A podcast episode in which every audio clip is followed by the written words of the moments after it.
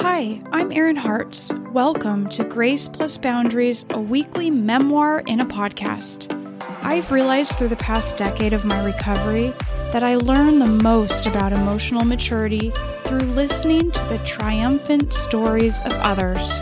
Are you yearning to unpack the effects of intergenerational trauma in your life? Do you want to stay true to your feelings, yet also learn how to accommodate the sensibilities of your loved ones? I'm dedicated to cracking the code of combining boundary setting with grace towards one another. Educate, evaluate, and evolve. Let's do this together.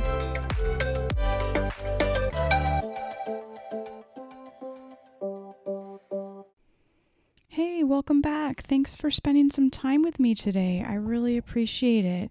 And I had a couple new reviews on iTunes that I'm just so grateful for.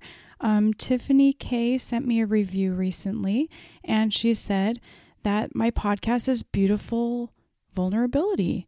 The host of this podcast shares her journey and open vulnerability and beautiful empathy for where she is in her journey. She's such an inspiration for people that are starting out in their own self care journey. My favorite episode is I Love You More Than Wine. I've shared this episode with many of my friends because it's so powerful. Thank you so much, Tiffany. That's so exciting to me that people are actually sharing an episode with someone if they think it might resonate. And if you've done that, I really appreciate it because my goal of this podcast is that more people get help and support when they need it, when we feel so alone. And if we share these kind of things, then maybe it'll get to some other people and be spread out to more and more of us that need all these little types of validations, security, a safe place to start understanding what's going on in our insides. That's really my goal of this podcast. Today, I'm going to take a break from my dating death trap series, although I am going to go back to that at the in the next few episodes. But I am going to take a break for a few because there's just so much going on in my life and I like to keep this podcast very up to date. I really love podcasting because whatever I'm going through in the week or the month, I can podcast about that and it can come out in real time. Right when I'm feeling it, it comes out. I feel like that taps into this collective energy of our world. Like when one person has an idea, a lot of other people are probably having the same idea around the same time. I hope to jump upon that opportunity when I'm thinking of something and feeling it really deeply. I think probably others are too. And so if I jump into that, then I'm going to give people that kind of support that they're looking for. And maybe there will be times when people will be like, hey, I was thinking about that this week too you know, something like that. So that's my goal for this podcast. I want to bring you guys really up to date things. I like to bring true things.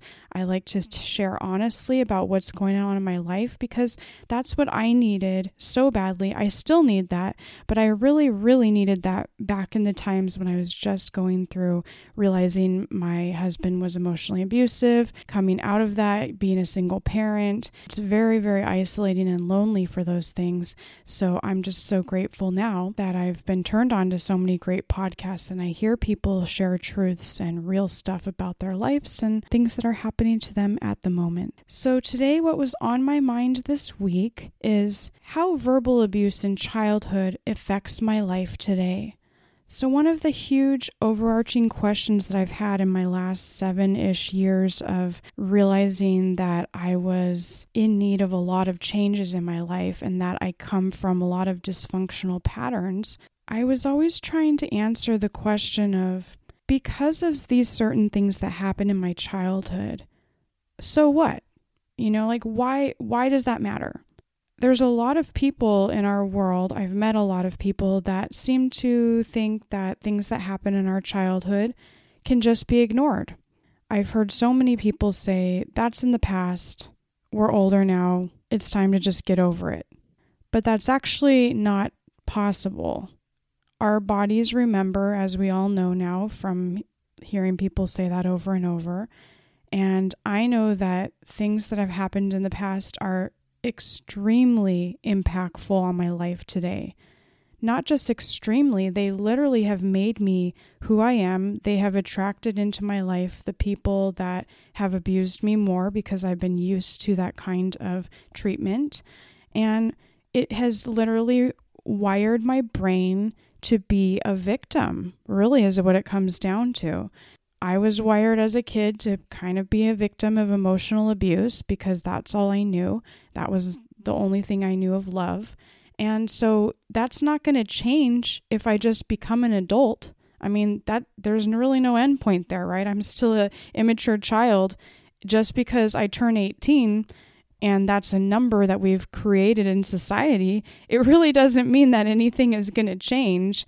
Um, sure, we mature as we grow, and I I know people that have done some maturing on their own. But when we have those things that were really impactful as a kid, we can't just get over them by sweeping them under the rug. And I'm sure of that. At least that's what I believe. And that's why I've been finding ways to excavate those things in childhood so that I can sleep better at night, so that I can be attracted to someone who's not abusive, so that I can treat my son better than my parents knew how to treat me. Those things are not going to change unless we do really hard work. And I know you guys all know that, and that's why you're listening to this podcast because you're in the same mind frame. So kudos to you because there's a lot of people that don't. And um, I guess I feel really lucky that my life fell apart because I, or at least what I thought was a semblance of a perfect life, quote unquote, that it fell apart because I would have never learned these skills or realized how much in denial I was about my true happiness. So, as I've mentioned before on here, um, I'm a teacher. I teach middle school, and for a long time since I've been divorced, I worked part time, and that job was a lot easier, of course. You know, it didn't it require any extra time um, outside of the four hours I worked each day. And now, in these last two years, when I started my podcast, is when I started working full time. And teaching full time is a very rigorous job. Yes, we get lots of breaks as teachers, and that's awesome because we really need them, else, we would all just completely burn out.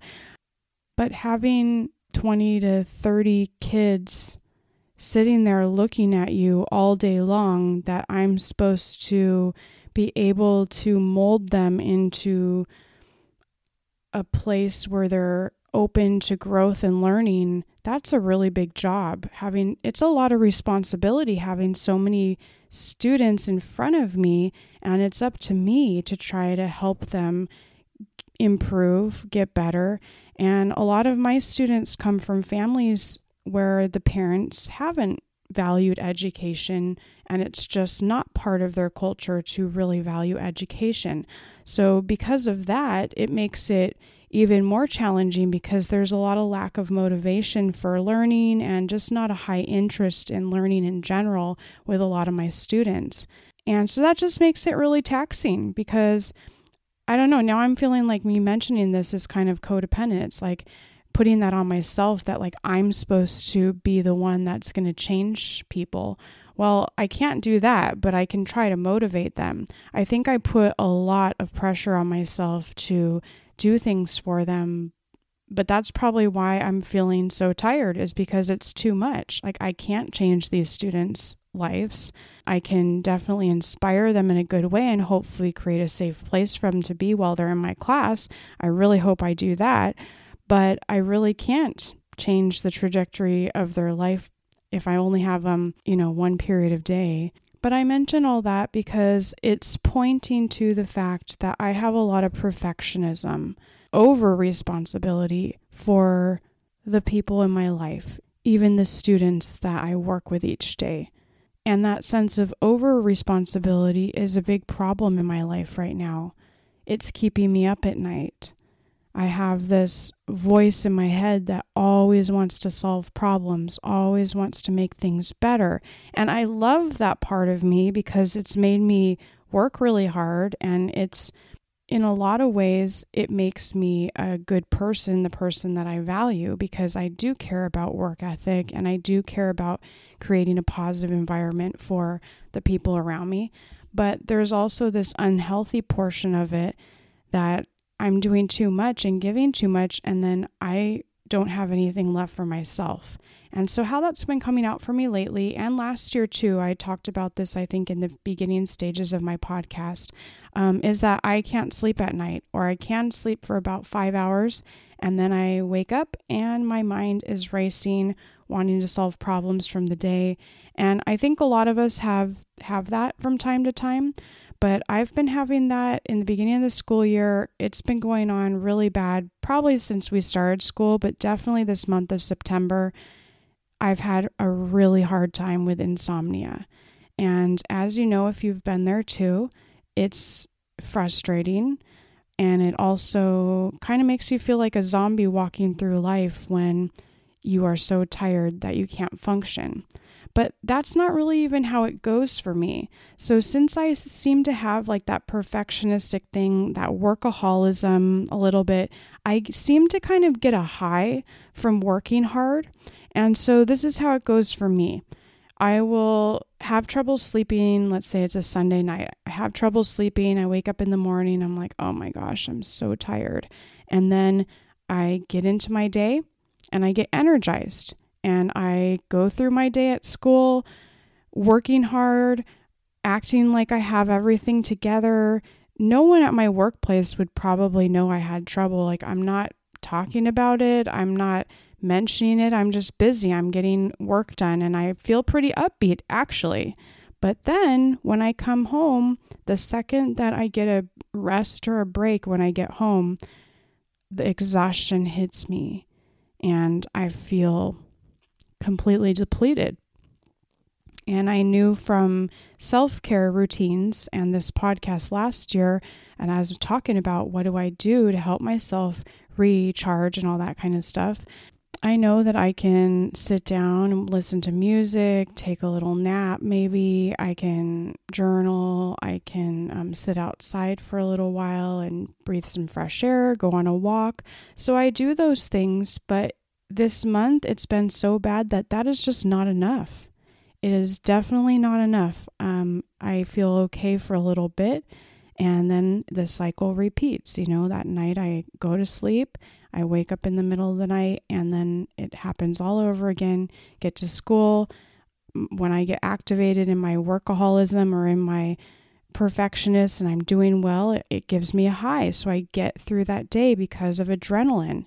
And then when I get home at night, there we are again. I'm depleted and it's just getting worse and worse this month. So I brought it up to a friend of mine and she and I kind of talked about some strategies because she'd gone through it. She goes through this sometimes too. We talked about not looking at the clock when we wake up at night and we talked about maybe getting up and journaling instead of just laying there trying to go back to sleep. Okay, so I was finally ready to try something new. I tried those things, they helped a little bit. Um, the journaling in the middle of the night felt weird. Like I'm so tired, yet I'm journaling, but it did help a little bit. So that helped me a few nights get back to sleep. But after that, you know, it was back again. It's like it, it didn't get that much better. So I eventually had to ask my therapist for help with the matter. And so a few weeks ago, I brought it up to her. You know, I'm having trouble sleeping. I think it's like my perfectionism just wants to keep rehashing and um, trying to solve problems. What did I do wrong? How could I do it better? And she and I talked about it for the session. And she asked me, What was discipline like with your parents when you were a kid? And so we talked about that a little, and I discussed how my parents really used a lot of blame and shame for the most part for discipline. There was a lot of um, verbalized, like, you shouldn't do that. Um, how could you have done that? Like, a lot of shaming about if we made mistakes. If it wasn't something my parents thought was good, then they would really make fun of us and my mom would just get angry. My dad would laugh or make fun of us. And then he would get angry and tell us how it had to be the rule, the new rule in the house. You know, like it was very clear that my dad was the dominant one in the house and that he made the rules. And my mom was a little more subtle about it, where she wouldn't have said, These are the rules. But if we did something that didn't fit in her little box of what children should be doing, then she would call us out on it, make fun of us in her way that sounded like she was being a good parent, but really it was mean. And um, so I, I decided that was, you know, a lot of verbal abuse is what I went through. And uh, one of the memories that has popped up a lot is this time when I was a kid and I was driving with my mom in the car and we were picking up my sister from second grade. So it's just me my, and my mom in the car. And my mom was really mad at my sister because she had been having a hard time in second grade. The teacher kept calling home that my sister's behavior was bad. So my mom was really whipped up about, about that. And she, my mom, from our house to the school, you know, a 10 minute drive or so, all she did was just talk about how bad my sister was and how she couldn't believe that my sister kept doing this and you know just all these negative things about my sister and I was there in the back seat just kind of cowering and I had to listen to my mom rant about my sister which is just in a lot of ways very painful. And I think it made me really worried, or I saw very clearly then, I was only five years old, but I saw very clearly that I needed to keep inside my mom's little box of what she thought was the right way to behave, or else I would be punished in that way. I would be verbally abused. I would be demeaned for who I was. So, we talked a little bit about that, but we didn't do any of the EMDR processing at that session. And so, you know, just rolled around in my head for a little while. And then two weeks later, I still was having the sleep issues, and I kept thinking to myself, okay, next time I have therapy, I really need to process this with the EMDR. So go back to that memory of me being in the back seat when my mom is saying all these mean things about my sister. Here's the thing is did I know that that little thing that happened when I was 5, did I know that that was going to help me clear up my current situation with my perfectionism? No. I mean, I didn't know that really. I just knew that my intuition was telling me that this memory is a big deal. And that first time I talked to my therapist about it, I thought, well, that memory, you know, I've, it's come up a few times, um, but is it really that big of a deal? you know, or how can I, I didn't know I could really use that memory to help me figure out my life right now. So I went back the second time and I told my therapist that I'm just, I'm ready to process that memory. I think I really need to because it just seems like that's the place to go. So, you know, neither one of us knew if that was the memory or that was the thing that was going to help, but we decided to try. So, a lot of EMDR and the family systems therapy, it's about being curious about what's happening in our bodies.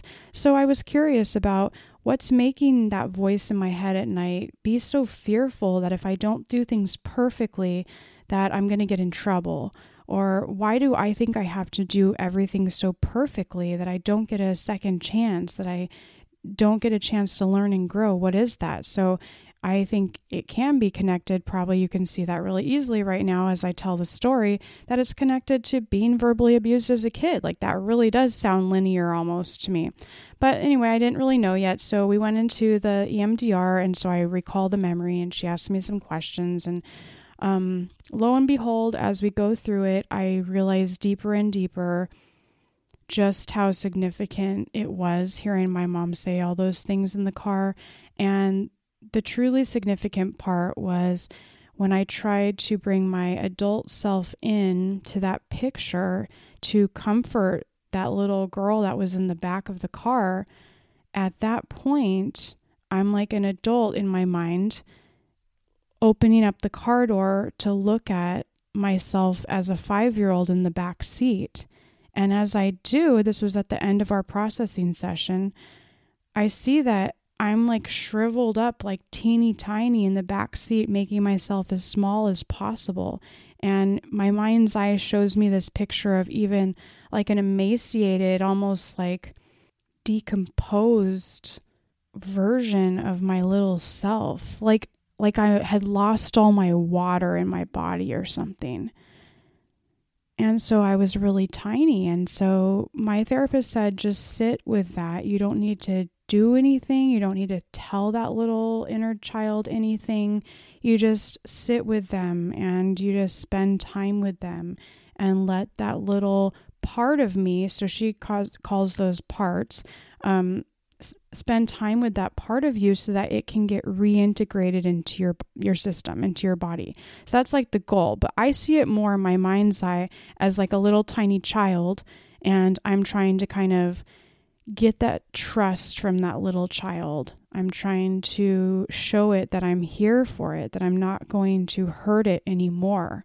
So I'm still at the place where that child is pretty freaked out, and some other weird little things have happened where that child had kind of changed forms into like a cat at one point and I was petting the cat on my lap which was me as a little child. It's so weird. I mean, but I don't know, I think that my ability to fantasize and to think of myself in the spiritual realm, like I seem to have an ability to do that and I don't know if a lot of other people have experienced that, but I kind of let my imagination fly. Like maybe I that was the only form I felt safe in is to be like a cat that's letting me pet it, you know? Maybe that was how I felt safe. So now I feel like I have the little child maybe on my lap. She I'm not sure yet. So I'm trying to make a relationship with that child, just spending time sitting in silence and being a loving presence to that child. And do I think that this is going to heal some of my perfectionism and insomnia? Yeah. I mean, I really don't know yet, but does it sound like this is possibly going to help? I think so because other times when I've had situations like this and we've tried to heal like an abandoned part of ourself or heal a part of ourself that's acting out, this has been part of like the reintegration process of that part of us that we need to bring into our whole adult self. So it just really shows how things that happen in our childhood, those memories you have where you know that something wasn't right and you just want to keep like talking about them because they were so unfair and made you feel so bad about yourself, those things are hurting you in your life right now. I know that's true for me. So from this, I mean, I still have a lot of work to do. I am on my healing journey. You know, I'm like seven years into it, but it's still going. And one of the things my therapist said was that I'm clawing my way out of that dysfunction, you know, and I'm I'm still doing it. I'm still clawing. I am not there yet. I mean, I think there I will never like arrive and never have to do some work, but do I hope that someday I'll be at a point where my life is a little less stressful and I don't have to go through so much of these types of difficulties, yeah, I hope that it gets a little easier. But I do know that some days are easier and some days are harder. And this week and this month have just been very hard. But I have hope that I can get through it because I've done it before and I have you all to share it with and I'd love to hear from you. So let me know what you think. Do you think that the things that happened to you in childhood are directly affecting your life right now? Um, give me an example of that. So you can find me on Instagram or you can call my telephone line and leave me a message. All right, well, take care. Bye bye. You deserve a big high five and a smile in the mirror for showing up for yourself today. Thank you for your dedication to introspection and self awareness because our personal evolution is what will make this world a better place. If you enjoyed the episode, please give me a five star review and share it with a friend. And let me know if you want to be a guest to share how you are navigating intergenerational trauma in your life. You're welcome to join my free monthly goal setting workshop on the first Wednesday of every month. Just DM me at iheartserin.